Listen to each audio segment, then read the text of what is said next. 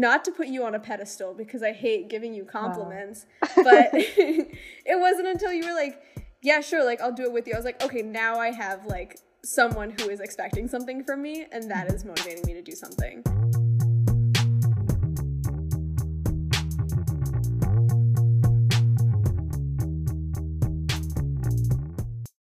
This has, again, nothing to do with anything, but I read an article about how there was, like, a shark in an aquarium, and there was, like, a smaller male shark that was, like, bugging the big female shark, so she ate him.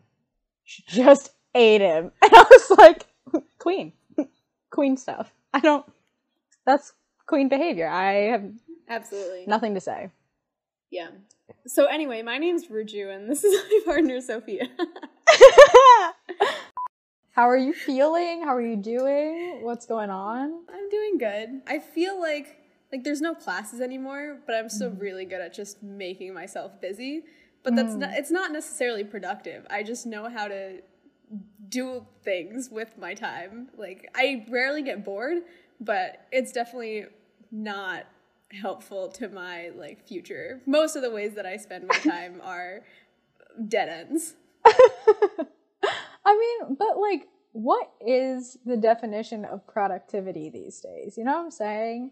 These days, I feel like it's very, yes, it is very different to what I think I used to think productivity to be. And I think that's just a part of, like, being a college student where, like, for me, productivity is, like, getting out of bed for my 9 a.m. Like, that is being productive. Like, I made that choice. But I feel like now my productivity is like making sure I'm up before noon so I can check my turnip prices on Animal Crossing. I'm still completing a task. It's just not helping my future, maybe. Oh, tasks nonetheless. Tasks nonetheless, indeed. As soon as you write it on the to-do list, it's productive. Oh my gosh. Okay, you said to-do list, and we need to talk about this. So, buckle up, boys. So Ruju was the one that really introduced me to the to-do list, which sounds crazy because a to-do list is a very simple concept. However, Ruju, I did not know this about myself. Oh, I've been thinking about this. So Ruju taught me I shouldn't be afraid to rearrange and edit my to-do list, which has always been a problem for me because I always felt like, okay, this is the to-do list. If I don't get everything done, like, it's almost like I didn't complete anything, which is not really true. So, like, when somebody told me, like, hey, just change it and you're more likely to get other things done, I was like, whoa. It's all about, like, modifying my task itself. So if I made it kind of too broad, I could kind of break it down into smaller tasks, or moving it a day, or even moving, like, the time of the day. But it's been really helpful because I feel like, for me, I've always liked lists because it's always that little check off is like, ah, yes, I'm doing something. But just, like, finding the space to just be like, oh, it's okay if I don't do this now. I was like, wow, that's really helpful. So shout out to you for that one. You didn't even know. Thanks. I didn't know. And here's the thing. I don't remember what mindset I was in when I told you that because I no longer used to do it. Sorry if I'm bursting a bubble, but I realized that they made me go crazy because suddenly I found myself wanting to put every single thing I do on a to-do list. And I'm like for a while, like, I would literally have, like, brush my teeth, shower. Like, I was like, everything needs to be on here because I think I was working backwards in that sense. Because I was like, what is it that I do? And then let me write that on a list so then I can cross off a lot of things. And so now I think when I, like, sit down and plan what I want to do in any given, like, day or week, it's like to-do list has been, like, the first step in, like, a way longer process for me now. In the end, I think that does help me set intention and it helps me figure out all the things that I need to do. But I guess, like you were saying, it doesn't – one, I don't think feeling guilt about not getting to things is productive. But I think, not all things on to-do lists – should be weighted equally, right? So I start with, like, a to-do list now, and I figure out all the things that I have to do, and then I figure out on which days I want to do them. Because if I sit down and I come up with all the things I want to do, it's usually like all the things I want to do that month. And I'm like, cool, great, one day, like done. And it's like, no. And then I will start like blocking time off for it in my calendar. If that's not on my Google Calendar, that is not happening. If I don't know when I'm going to do it, I'm not going to do it. Yeah. No, that's completely valid. Yeah. That's definitely like the biggest change for me. It's nice to see that, like, I mean, I guess it's just interesting to me to see that, like, how that's evolved, I guess, from like the impact of that conversation to how you use it. But I definitely see where you're coming from with that. And I think that's still something that I'm struggling with is like, just, I guess one word that like really stuck out to me was when you said intention, like the intention behind what is on your to-do list. And I think that is something that I'm slowly recognizing and acknowledging because, yeah, that has a heavy impact because I think priority and intention can be very similar, but also can have completely different impacts on what you're doing and why you're doing it. Yeah. And I think related to intention, I'm also thinking of how that plays into like balance in a sort of way, like what intention what someone else thinks is intentional for them is not necessarily like the most important thing. I think like right now as a college student, I feel pressure to always be thinking about my career. And if I'm doing something that's not going to help me after college, am I even being productive? Like, so I'm like, should I be like applying to places like all day, every day? Like, is that what I consider like checks on my to-do list? And it's like, how do I break that down? But I think that also relates to like how I see myself in the long term, I guess, right? Like, where do I actually see myself being? And part of that is my professional life and my career, and a big chunk of that is not. And I think that is not always emphasized or I guess seeing that holistic view of like my future, I don't think is encouraged in the college climate. Or at least that's been my experience. I think sometimes I get so stuck thinking about like, here are all the academic things I need to do. And it's like, wait, but like I haven't worked out in a year. Like suddenly it's been a year. Yeah, for sure. I feel like in that same kind of space, when I'm in that headspace of trying to get like all these academic stuff done and trying to progress as a student in the most efficient way possible, I end up feeling almost guilty when I'm not doing stuff like that. So when I do take time to like hang out with friends or like go to the gym or like go get boba or something like that, it's almost like I could be doing this, or like I could be looking at programs, I could be working on this project, but it gets to a point where I think productivity and burnout start to kind of move in the same direction. And that can be kind of bringing it back to the balancing you're talking about. That is a whole different kind of beast to take on, I think, at times. I feel like for me, one of the underlying reasons for why there is that sort of guilt is that I think our societal idea of productivity is very easy to compare from one person to another. And there's so many ways that it can be quantified, like hours that I'm working, you know, what like outcomes of it. And I think other things like making sure that you're taking care of yourself and all these other ideas that are not as like open for everyone to examine are so much harder to include in productivity. Because I think for me, productivity seems so front facing, where I'm doing so many things, but they may just be like in my head, I'm like, am I like, what is productivity supposed to feel? How am I supposed to feel? Or am I just doing this for other people? Yeah, that is a big one. I think that's so true. And I was honestly, the other day, I was talking to one of my advisors and we were kind of talking about next steps and what we're going to do, especially with everything going on with COVID and not knowing what fall semester is going to look like, kind of just making all these different plans. And I think he could sense I was getting a bit overwhelmed. And I was like, okay, like it's kind of game time. Like we're going to just do what we have to do, head down, let's go.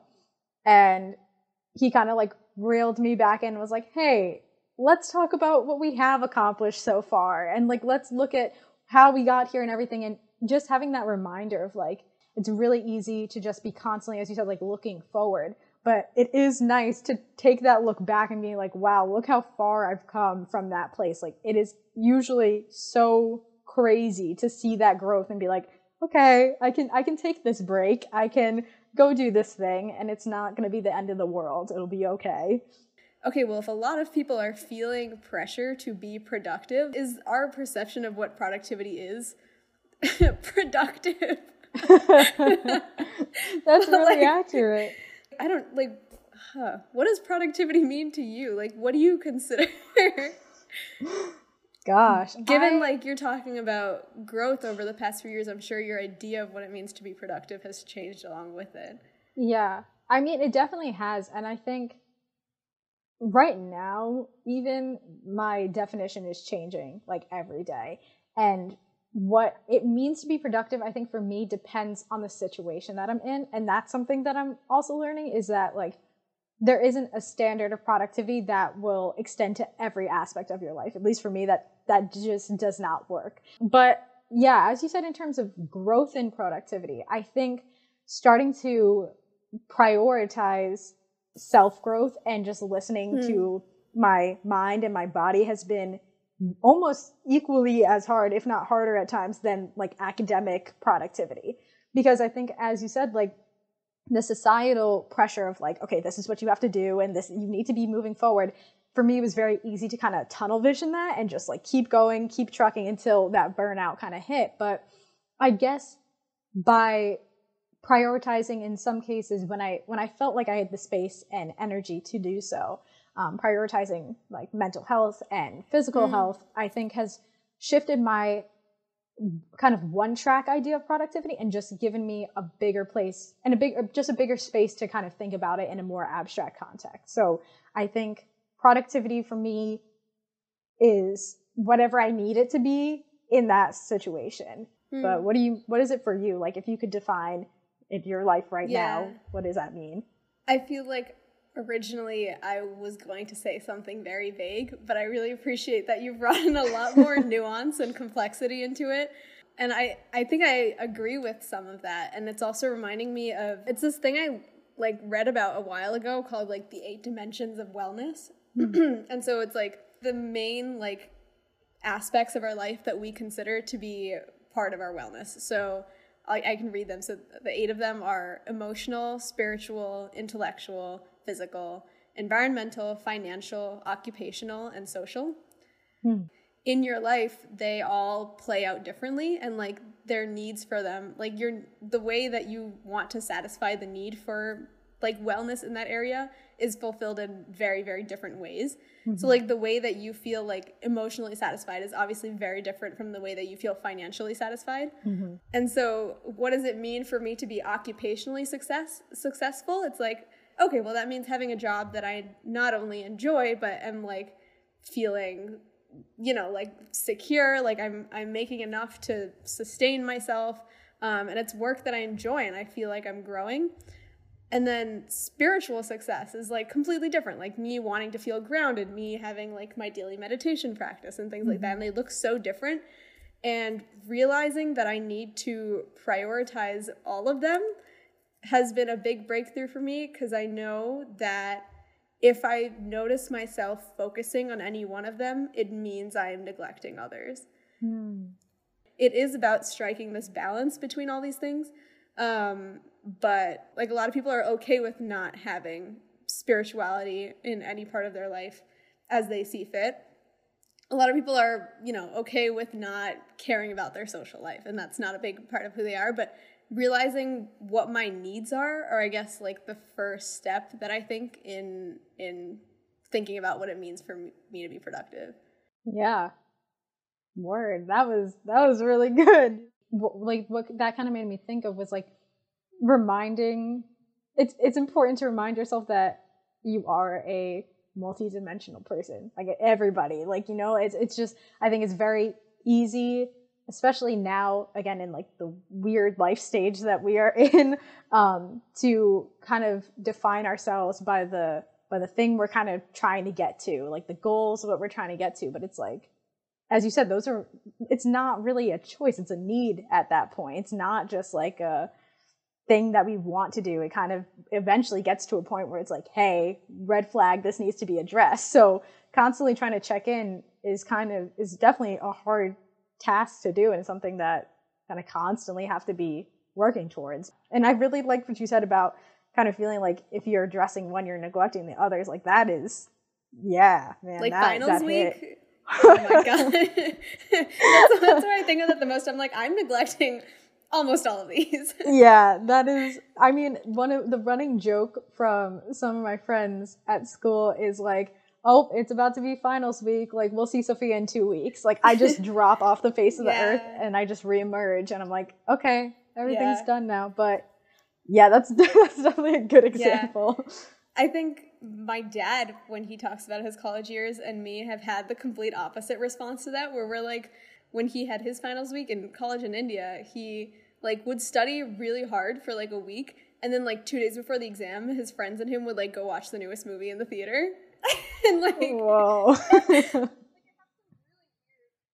Another thing I do is my friends know that I nap right before finals. Like, whoa. Like, I'll wake up 10 minutes before and then walk to the exam. I'll study really hard the whole day, and then I'll be like, all right, let's go. I mean, yeah, whatever works. I'm trying to think if I have any, like, things. I think everything I do is, like, very, like, there's a clear routine. Even if there isn't a routine, like, I will make it up as I go. So everything is very structured, which is odd because that's not how I like my life is somewhat organized according to my Google Calendar, but like I'm not really like super hyper structured. Being able to like sit down and be like, okay, I'm going to eat for this 30 minutes and then I will move on and do this. It just gives me a way to like kind of put my stress into like these pockets instead of just being like, oh my God, I don't know what I'm doing. Cause that is a huge thing for me with testing and anything where there's like pressure like that is I just blank. It's not even like I crack it. I just, it's gone. And that anybody who's felt that when you walk into a final or an exam and you just blank, like that is so soul crushing because you study so hard and it's just like gone. But I think kind of giving myself that space and making sure that I'm like, okay, I'm studying this, but once I feel really fatigued, I need to move on or I need to go to sleep. Like forcing yourself to do that, I think is working for now. Finals week is wild. And I think it's finals at home. It's a different person. Yeah, oh, yeah. Finals at home was so, I don't even have a way to describe that because I feel like finals at school, it's like, okay, I go to a location where I will be stressed and I can leave versus like, here I am taking my Orgo final, like in my room, like the familiar surroundings mixed with whatever is happening on my screen. So that was a wild time. Definitely. So, like, two things in what you said. One, I think, well, of course, I agree that finals at home was ridiculous, was so weird. And that's also reminding me of how important just physical location is to my productivity, where, like, I mean, that was most drastic in, like, having to go back home and, like, finishing school there. Even within campus, like, I cannot study in my dorm. First of all, last year I had, like, a hole-in-the-wall, like, dorm, so I wasn't going to stay there for very long, but it made such a difference, like, which library I went to and having, like you said, some sort of routine of, like, okay, here's just where I always sit in the library, and, like, that got me into definitely a more focused mindset. Yeah. Just small things like that.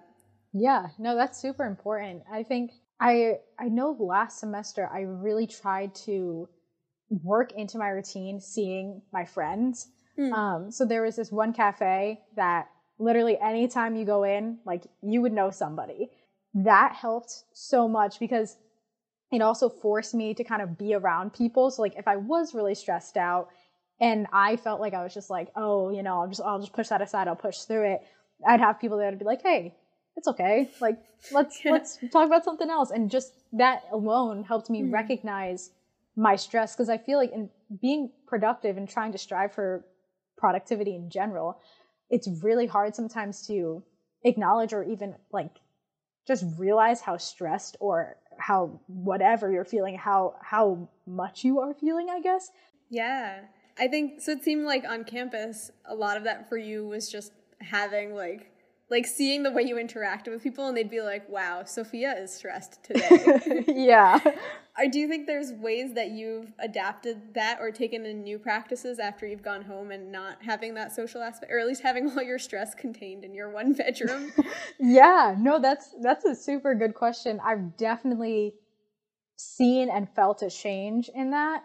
I think it forced me to really get better, and get better is a very like the minimal term there, but get better at checking in with myself and like making sure, like if I was feeling stressed, like kind of making myself process that as best as I could, and then doing something about it, like trying to be more proactive. So FaceTiming a friend, or really like listening to music has been huge for me, or playing music, or recording a podcast, or recording your podcast, you know, figuring out the logistics of a podcast is beautiful, but stuff like that. Yeah. It's just finding, I guess that it can be summarized as just finding different creative outlets and more regularly checking in with myself and being like, okay, what are we going to do about this, instead of relying on that interaction with other people? So it's a process, but do you find yourself like having a difference? Like how did you handle like stress and stuff like on campus with productivity versus like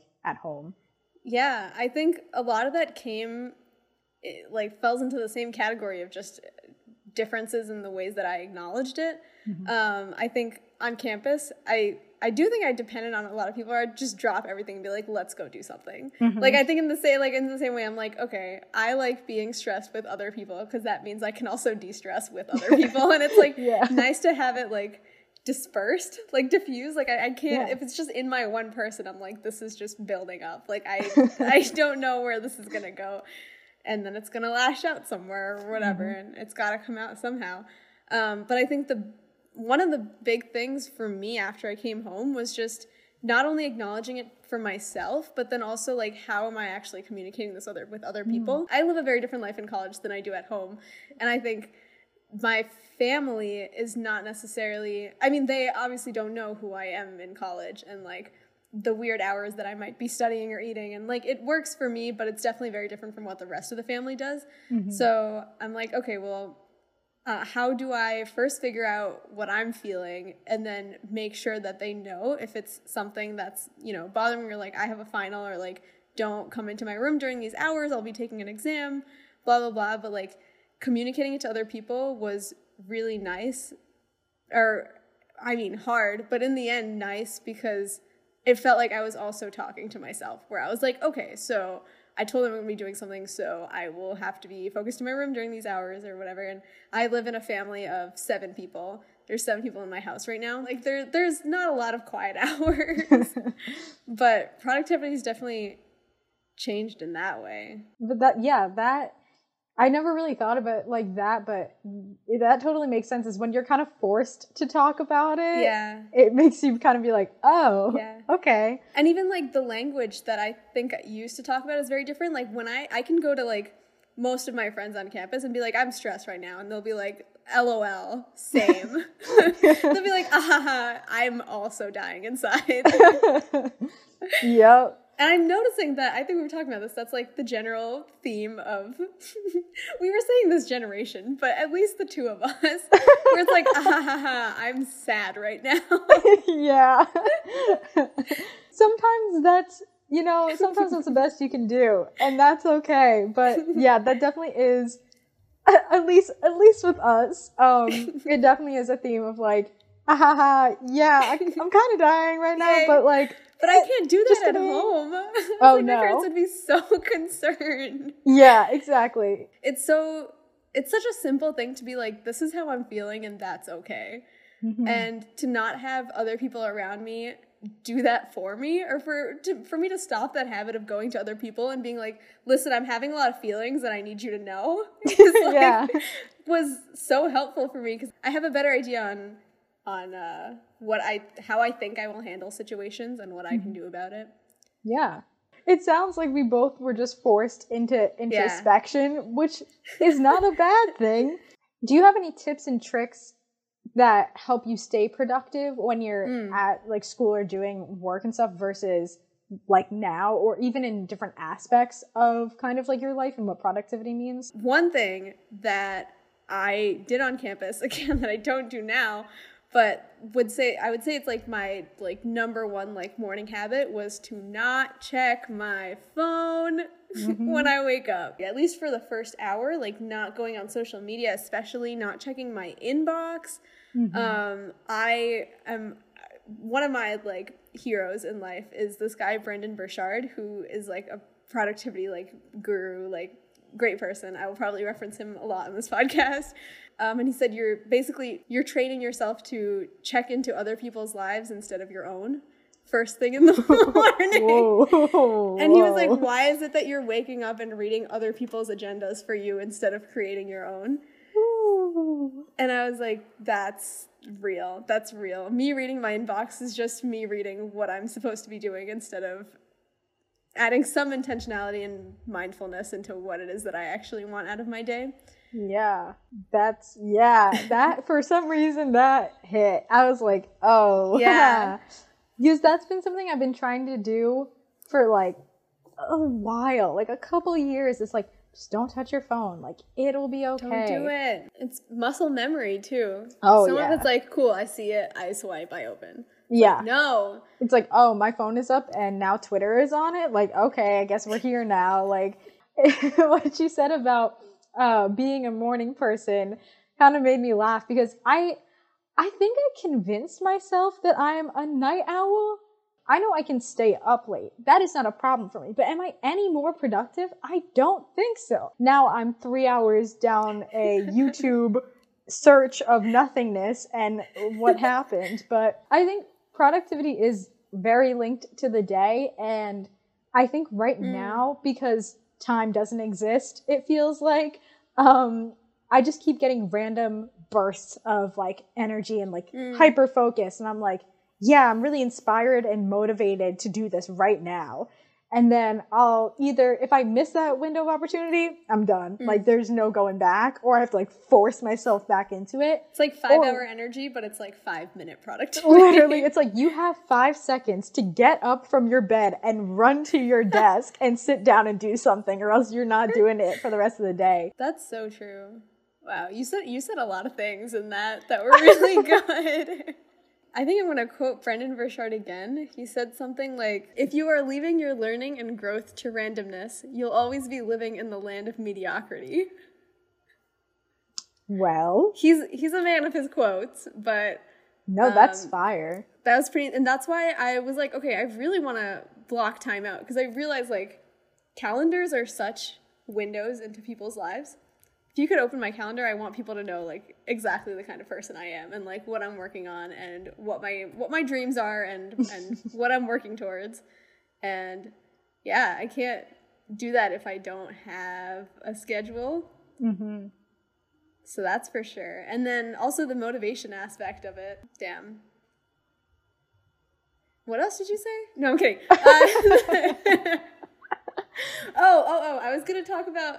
Also, the random bursts of motivation of, like, why that's a thing and, like, how that randomness can be harnessed. Because that would be such an amazing power to be like, I can sit down and feel motivated. Yeah, for sure. I feel like at this point, it's, as you said, though, it does, you kind of have to just, like, capitalize on those moments. And I think just trying to then sit with that in that time period of like, where is this coming from? And it's not always an immediate reward kind of thing. It's like, it'll be okay if it takes time. And even if I guess also just, it's like kind of like when you train a puppy, you have to give them a treat for literally doing anything that they do. It's kind of like, okay, well, I wrote a paragraph today and that's okay. Then doing nothing. And then that kind of will grow. And I feel like it's way easier when I'm at school, because it's like,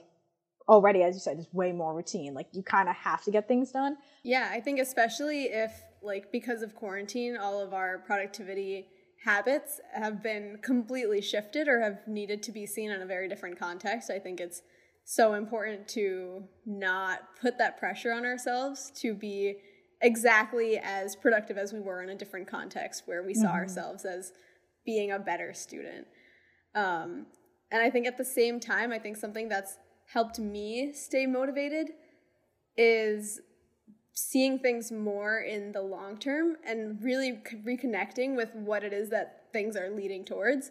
And if I feel like I feel way less motivated when I don't have that sort of like end vision, or like I don't feel like I'm working towards anything. Mm-hmm. When I took AP Physics, I had no interest in pursuing physics in mm-hmm. any capacity. And the main reason I took that class was I was like, okay, cool, a lot of my friends are in it. And yeah. that just was not enough motivation to get me going. Like I'm not kidding. I passed that class with a 65, like passing grade. And I was like, okay, well, now I know that my threshold is definitely higher than this. Like, I definitely need a more concrete reason. And so one thing that did help me in that class was that I had another friend, like an accountability partner, who I would just do homework with. And, like, we'd also just, like, goof around in class, which is partially the reason why we did so poorly in it. But it's so nice to have someone that is holding you accountable. Mm-hmm. And even if it's not directly, like I have been talking about wanting a podcast of my own since the 10th grade, but it wasn't really until, not to put you on a pedestal because I hate giving you compliments, but it wasn't until you were like, yeah, sure, like I'll do it with you. I was like, okay, now I have like someone who is expecting something from me, and that mm-hmm. is motivating me to do something. Yeah.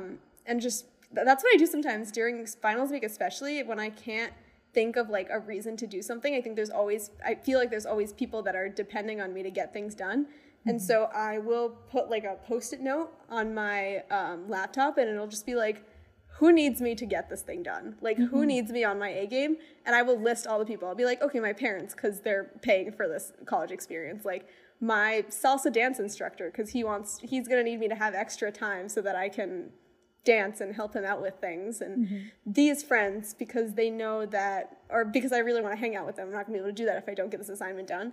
And I have just like a post-it note of all their names, and sometimes it's really creepy because then I show them something on my laptop and they're like, why is my name there? And I'd be like, don't worry, it's because I respect you. And they'd be like, okay. But at least for yourself. Yeah, no, that's I never thought about that, and I think that is like a really cool thing to kind of, I feel like that could be really grounding, just to be like, hey, there's other reasons why. They're looking at me. Yeah. Yeah. No, I think that's great. Maybe a little creepy, but you know, the intention there is solid.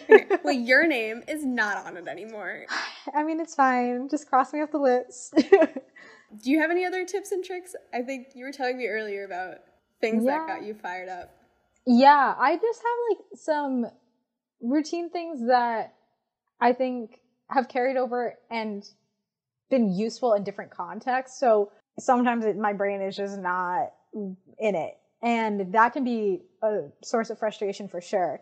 So I tend to listen to a lot of like lo-fi hip hop, or just like noise, because it helps kind of drown out all of the busy work thoughts, or just like all the little like, well, this still has to be done and this has to be done. Even picking like a song during finals week or an exam time that like I know is calming to me, I know can kind of just ease away all of the random clutter that's in my head, and just like kind of have that playing on a loop in my headphones can just make me a little bit more calm and bring me to a better mindset to allow me to focus. And while you were saying that, I was thinking of my like counter example. Yeah. Because I think I love music as well, and I think we've talked about that as well, and I think it serves such a different role in my life, where I'm like, this is my music time, this is my study time. And like, I don't know, I think part of this is probably just me being slightly neurotic, but I've learned that I hate when there are voices in my head that aren't mine, which sounds really bad. No, I know.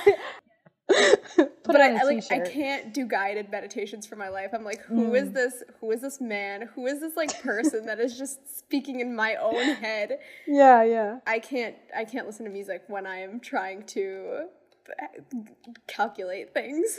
No, yeah. So I'm like, music is my like either getting ready for something or shutting down the system. Yeah. And like, So that's cool. That's cool that it's like serves so many different purposes. No, yeah, that when you said that, it does make sense to me though, because I've noticed within the past like couple of years that when I am studying, when I listen to like lo-fi and stuff like that, I always do it with no like speech or voices because it's just, for me, it's like a very jarring interjection of like, oh, I'm thinking I'm like doing work, and then it's just like this random person. I'm like, oh my God, like it's a lot.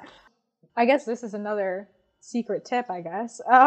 But for me on days, it's just secret because we're small. When we make it big, it won't be. I think though I've been trying this new thing. It's definitely not perfect, but one thing that I try to do is if I know I have like a night exam, what I'll do is like I'll separate it out into chapters, and I'll write down like the things that I know I either have been drilling really hard or things that I've been tripping up on. And I'll just like physically write it out. So then I can be like, here's kind of like my, I don't know, like key concept sheet. To be like, this is what I have for this chapter. So it's not like I'm drilling pages and pages of notes. It's like, here are the highlights. Yeah. Here's what I need to know. I know everything else. And if I don't by this time, it's kind of too late. So it kind of gives myself, again, it's just that little bit of like, okay, you're still studying. You're still like doing what you have to do, but you're not kind of working against yourself as much. Yeah. And I think, so in that you were saying not wanting to work against yourself. Mm-hmm. And I'm also thinking about what we were talking about earlier about accountability and how that can be really important to making sure that you are doing the things that you want to get done and not distracting yourself and not working against yourself. Mm-hmm. And I'm thinking about the opposite side of that as well. The, I guess, side of social productivity that is not accountability, that's more working against other people, or even internally. Just, I know so many people that have that bad habit, and I'll call it a habit, of comparing yourself to other people, to other students, other peers, other contexts where you think you were a better person, and sort of that, which could lead to either just having a massive ego or imposter syndrome, or I think sometimes a mix between the both, just fluctuating. Yeah. But yeah, do you have any, I don't know, experiences or insight with that, or how you've seen that idea play out? Yeah.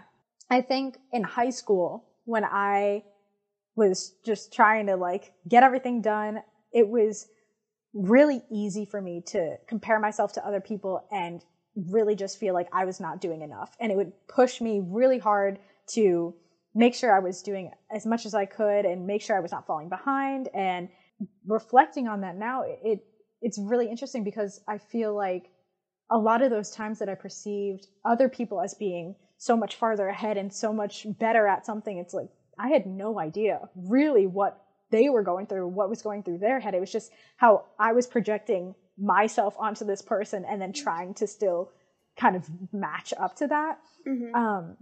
But I think in college, because you don't really, for me, I didn't know anybody really going into college, and it really made me reflect and be like, oh, this has always been a race against myself.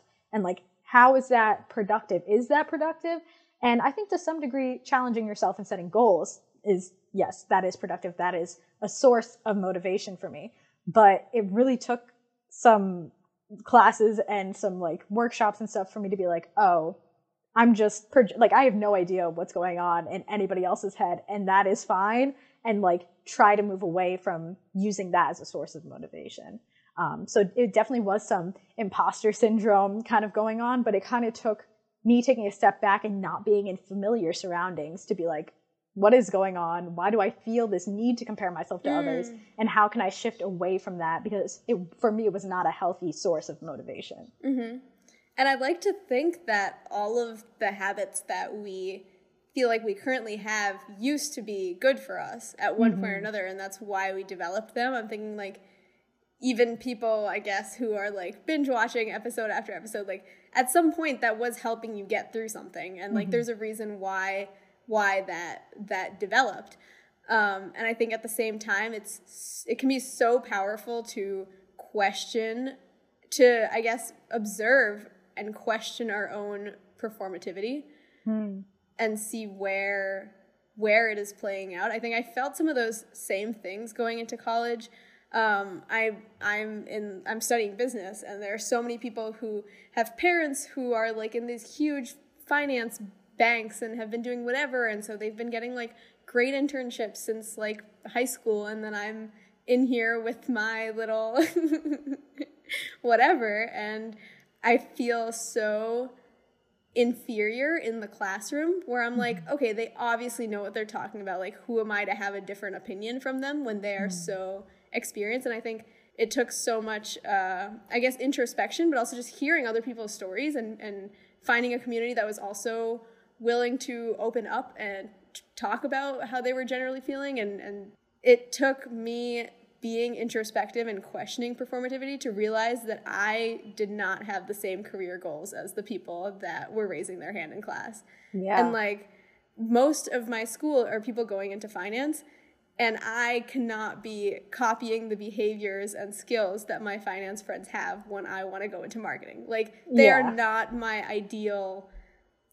persona of a student that I should be constantly looking up to and constantly copying and constantly comparing myself to and feeling guilty, when that is just not individually the kind of person that I need to be to get to where I want to be. I think that's super important, because it's almost like you obviously don't want to compare yourself to people all the time and like have that, but it kind of sometimes takes that comparison to be like, oh wait, no, that's not what I want. Yeah.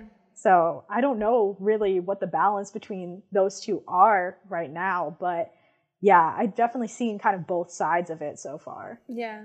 I think something that I try to do every semester that I definitely did at the beginning of this summer when, you know, all the internships are getting canceled and everything is shutting down, I'm like, what am I going to do with all this time? It was a matter of like me having to really sit down and ask myself the question, like, if I could do anything, what would I do? And then moving from there, which is like such a simple thing. And it's like something, I guess, like parents are asking like 4-year-olds, and then they're like, I want to be an astronaut. And we have way less astronauts than kids who say they want to be astronauts. So something happened there. Yeah. But I think figuring that out, I was like, okay, well, if I could do literally anything this summer, here's my list of like passion projects that I would love to spend my time with. And from that, I'm like, okay, well, if this is what I would love to spend my time with, let me try to find patterns. Like, let me try to figure out what is this leading to? What does this mean, like, professionally? How can I, like, monetize any of this, any of these skills that I'm gaining into something that could sustain me in the future and make me feel, I don't know, financially, occupationally, socially fulfilled? Clarity from reflection. For sure. For sure. I guess one last thing that I'm definitely leaving this conversation with is just the overwhelming feeling of like how much of this relates to like self-love in a way. Like I think that's not a connection that I had made until like 10 minutes ago. I want to be productive, and I care about being productive because I care about the person that I want to be, and I care about getting there. And so that's something that stuck out to me. I was like, a lot of this is just like me trying to figure out who I want to be because I love myself and not because I'm competing with other people and not because, you know, whatever else. But just like, how can I be the best me? I think that for me is rooted in self-love. Wow. No, that was beautiful. Yeah. I guess it's all about finding where your root is, where are you coming from and why, and challenging all those things. And I think now more than ever, we have the space to do so. Yeah, I think that's great. I heard someone like a week or two ago say the phrase radical self-love. And they're like, we live in a society that may not necessarily always want you to love yourself, and may create an atmosphere where you feel like you should be comparing yourself to other people, and you should be doing this and you should be doing that, and what if you don't look like, have you ever asked yourself, like, I feel productive, I feel like I'm getting a lot done, but what if other people don't think I'm being productive? Oh yeah, no, for sure. I think about that. Or is that just me? Okay. No. I think about that often. Like, what if other people don't know how much I do? And then I'm like, that's a terrible, that's not healthy. No, yeah. I don't want to look busy. That is huge, though, I think. It's weird because I feel like I haven't really acknowledged that, but I think I feel both sides of it, of like, well, I don't want to tell my friends like how much I'm doing because, you know, I feel like I'm just trying to fill the space. I'm just trying to seem like I'm busy. And sometimes it's like, mm-hmm. No, you're just busy and that's fine. Or like, no, you are doing things and that's okay. Like, what if I have nothing to show? It's like, oh, yeah. Great. Well, these things take time. Valuable things take time. What a concept. And that's so hard to learn because it's just like, again, I think especially just from like the grade schooling system that we went through, it's that reward through immediate like results. And that can be so hard to break, especially I feel like as you go into college and your goals are bigger, the steps are harder to take and they involve more aspects of yourself to accomplish. Like you need to kind of be, as you said, like in touch with all of those kind of aspects that make up you in order to move on. Because if you are so stressed out and you are not in touch with whatever, like even your mental or physical health, well, then making that jump into your next academic goal is going to be 10 times harder. So I think that in and of itself, yeah, it's that. I think that's really what it comes down to, is investing in yourself to become the person that you want to be. We're going to write that on a shirt and we're going to sell merch and it's going to be 15% off. From the get. It's just 15% off. Use code Google Cal. And damn. I guess in conclusion, productivity is learning to love yourself and check in with yourself. So productivity is whatever you want it to be and how much you need it to be to fulfill yourself in every aspect of what makes you you. Snaps all around. Okay, well, we talked a lot about how important it is to understand what it is that you're feeling, and that can be really hard to do, especially when you don't know what you're feeling. So we wanted to start a little segment where we dive deep into a feeling, just so we get to know more about the vastness that is human emotion. It's time to feel. It's time to feel, y'all. It's time to place a random finger down on a emotion wheel or feelings wheel and talk about it. All right. So the feeling of the week is cheeky. Oh, good Lord. Sophia, are you feeling a little cheeky? No. I think I can definitely say no. We're talking about self-love. I think self-love cheeky? No, but I think there's some okay. So it's like, what is cheeky, right? I think that's a good place to start. Yes. So I looked it up and it says impudent or irreverent, typically in an endearing or amusing way. So then I Googled 4 words in that definition because I didn't know what they were. Thank you. I literally was like... So it's like not showing respect for things that are usually taken seriously, but in a way that's like endearing or amusing. Okay. So like, it's sort of this like apathetic coolness. Or at least that's the way I saw it, but like having like a smirk on, like a slightly flirtatious smirk on your face the whole time. Okay. It's like, okay, I think I don't know. I get it. Maybe. I just kind of wrote apathetic in a thirst trap kind of way, but I don't know if that really hits it. Apathetic in a thirst trap. The only way I thought of it while you were reading those definitions, besides tripping over the first 2 words and having no idea what you meant there, I feel like it's like being playfully disrespectful. Like it's like you have intention, but you're just gonna kind of make it a little bit. So it's like when you like WikiHow how to flirt and they're like, mess with him. So are you saying that being cheeky is like when children like punch each other and be like, I like you, and then just like clock each other? No, it's when adults punch each other on a first date. Oh, all right. I don't know, like I'm just being a little stinker. Yeah. What things do you think make you feel cheeky? Or what things do you think are out there that are made to feel people, not made to feel people gross? I'm trying to think of times that I've been, because I don't think I would ever define myself as cheeky. Sure. But that is not to say I haven't done some cheeky stuff. I just don't think I've. It just doesn't define you. It. My cheeky behaviors do not define me. No, they. I apologize to the listeners. I think I got to bring it back to music because that's. Music I don't know. Makes you feel. I think. Go for it. Cheeky. Okay, so there's this one song by this artist called Julia Nunez. She's really fire. It is called Feels Good. Yeah. And it is just, I feel like that for me is what cheeky is. She kind of like dances around the idea of just like, do it, man. Do what you want to do. If you feel good doing it, go for it. And I feel like cheeky is a little bit of that kind of, I'm going to do what I want attitude. Yeah.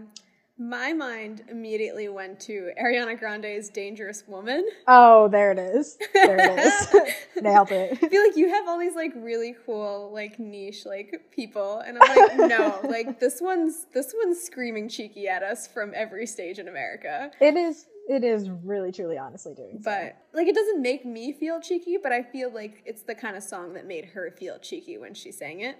It is quite cheeky. She's like, there's just something about you that makes me feel dangerous. And, like, part of – okay, so I don't know how many people – I don't know if there are people that do, like, that would self-describe themselves as cheeky. Mm. But I, like, can't imagine myself being like that unless it was for someone else. Like, unless I was trying to convey something. To me, cheeky is, like, the Hallmark card of feelings. I'm like, I know it exists. But I feel like we're capitalizing on something that's not really there. You just took down Hallmark in one blow. I mean, okay, when you can get those same cards at the dollar store for, I'm just saying, half the price. That's fair. Know. I just picture, like, somebody, like, cruising by, like, trying to be cheeky in, like, their Subaru. It's like, haha, yeah. Like, I don't know how that goes together. Yeah. There's somebody out there that so it's it like that feeling, but when it's more bougie, it's cheeky. But otherwise, it's just, it's fake it till you make it. Yeah. See, that's why I'm like, it's aspirational. Like, maybe celebrities feel cheeky, but it's like, to give off what message? It's also like in any situation where I'm picturing someone being called cheeky, it's always a woman. Like, it's never a man that is being, like, what would it take, first of all, and what would it mean if someone were to call a man cheeky? I feel like, and there's no reason behind this answer. Like, I have no evidence. I have nothing to back this up.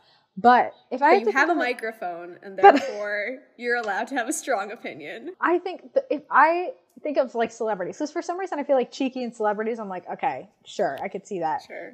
The first person that came into my head as, like, a male cheeky celebrity is, like, Harry Styles. And I don't know why, but I feel like he has some, like, cheeky energy. Like, you can't tell me, like, watermelon sugar is not cheeky. That is. That's fair. Also Justin Timberlake. Yep. Yeah. He's cheeky. But I feel like that cheeky is, I feel like, different from, like, what people would see as, like, a feminine cheeky. Like, what does that mean? What happens if someone embodies a balance of masculine and feminine cheekiness? What does that look like? Here on Mythbusters, we're here to test out this theory. What do you call, like, a slightly, like, apathetic, like, flirtatious masculine energy? It depends. Some people just call it attractive. I was thinking creepy, but yeah, that attractive, yeah. That's maybe what we've learned, is that cheeky is very situation dependent. There's nuance to every feeling. Bars. That was straight bars. Bars. I mean, maybe that's something to leave our listeners with, is just, what does cheeky mean to you? And have you ever self-described or felt cheeky? Have you ever called yourself cheeky, and why not? I want a detailed essay. I want sources in APA, not MLA. That should be all of our outros. Be like, God, I hated this episode. I hate it here. Be like, honestly, Sophia, this episode wasn't our best. Anyway, thank you so much for listening. Be sure to follow us and check out our other episodes wherever you get your podcasts. If you have any suggestions for what else you want to hear on the pod, please email us at thecrammingeffect@gmail.com.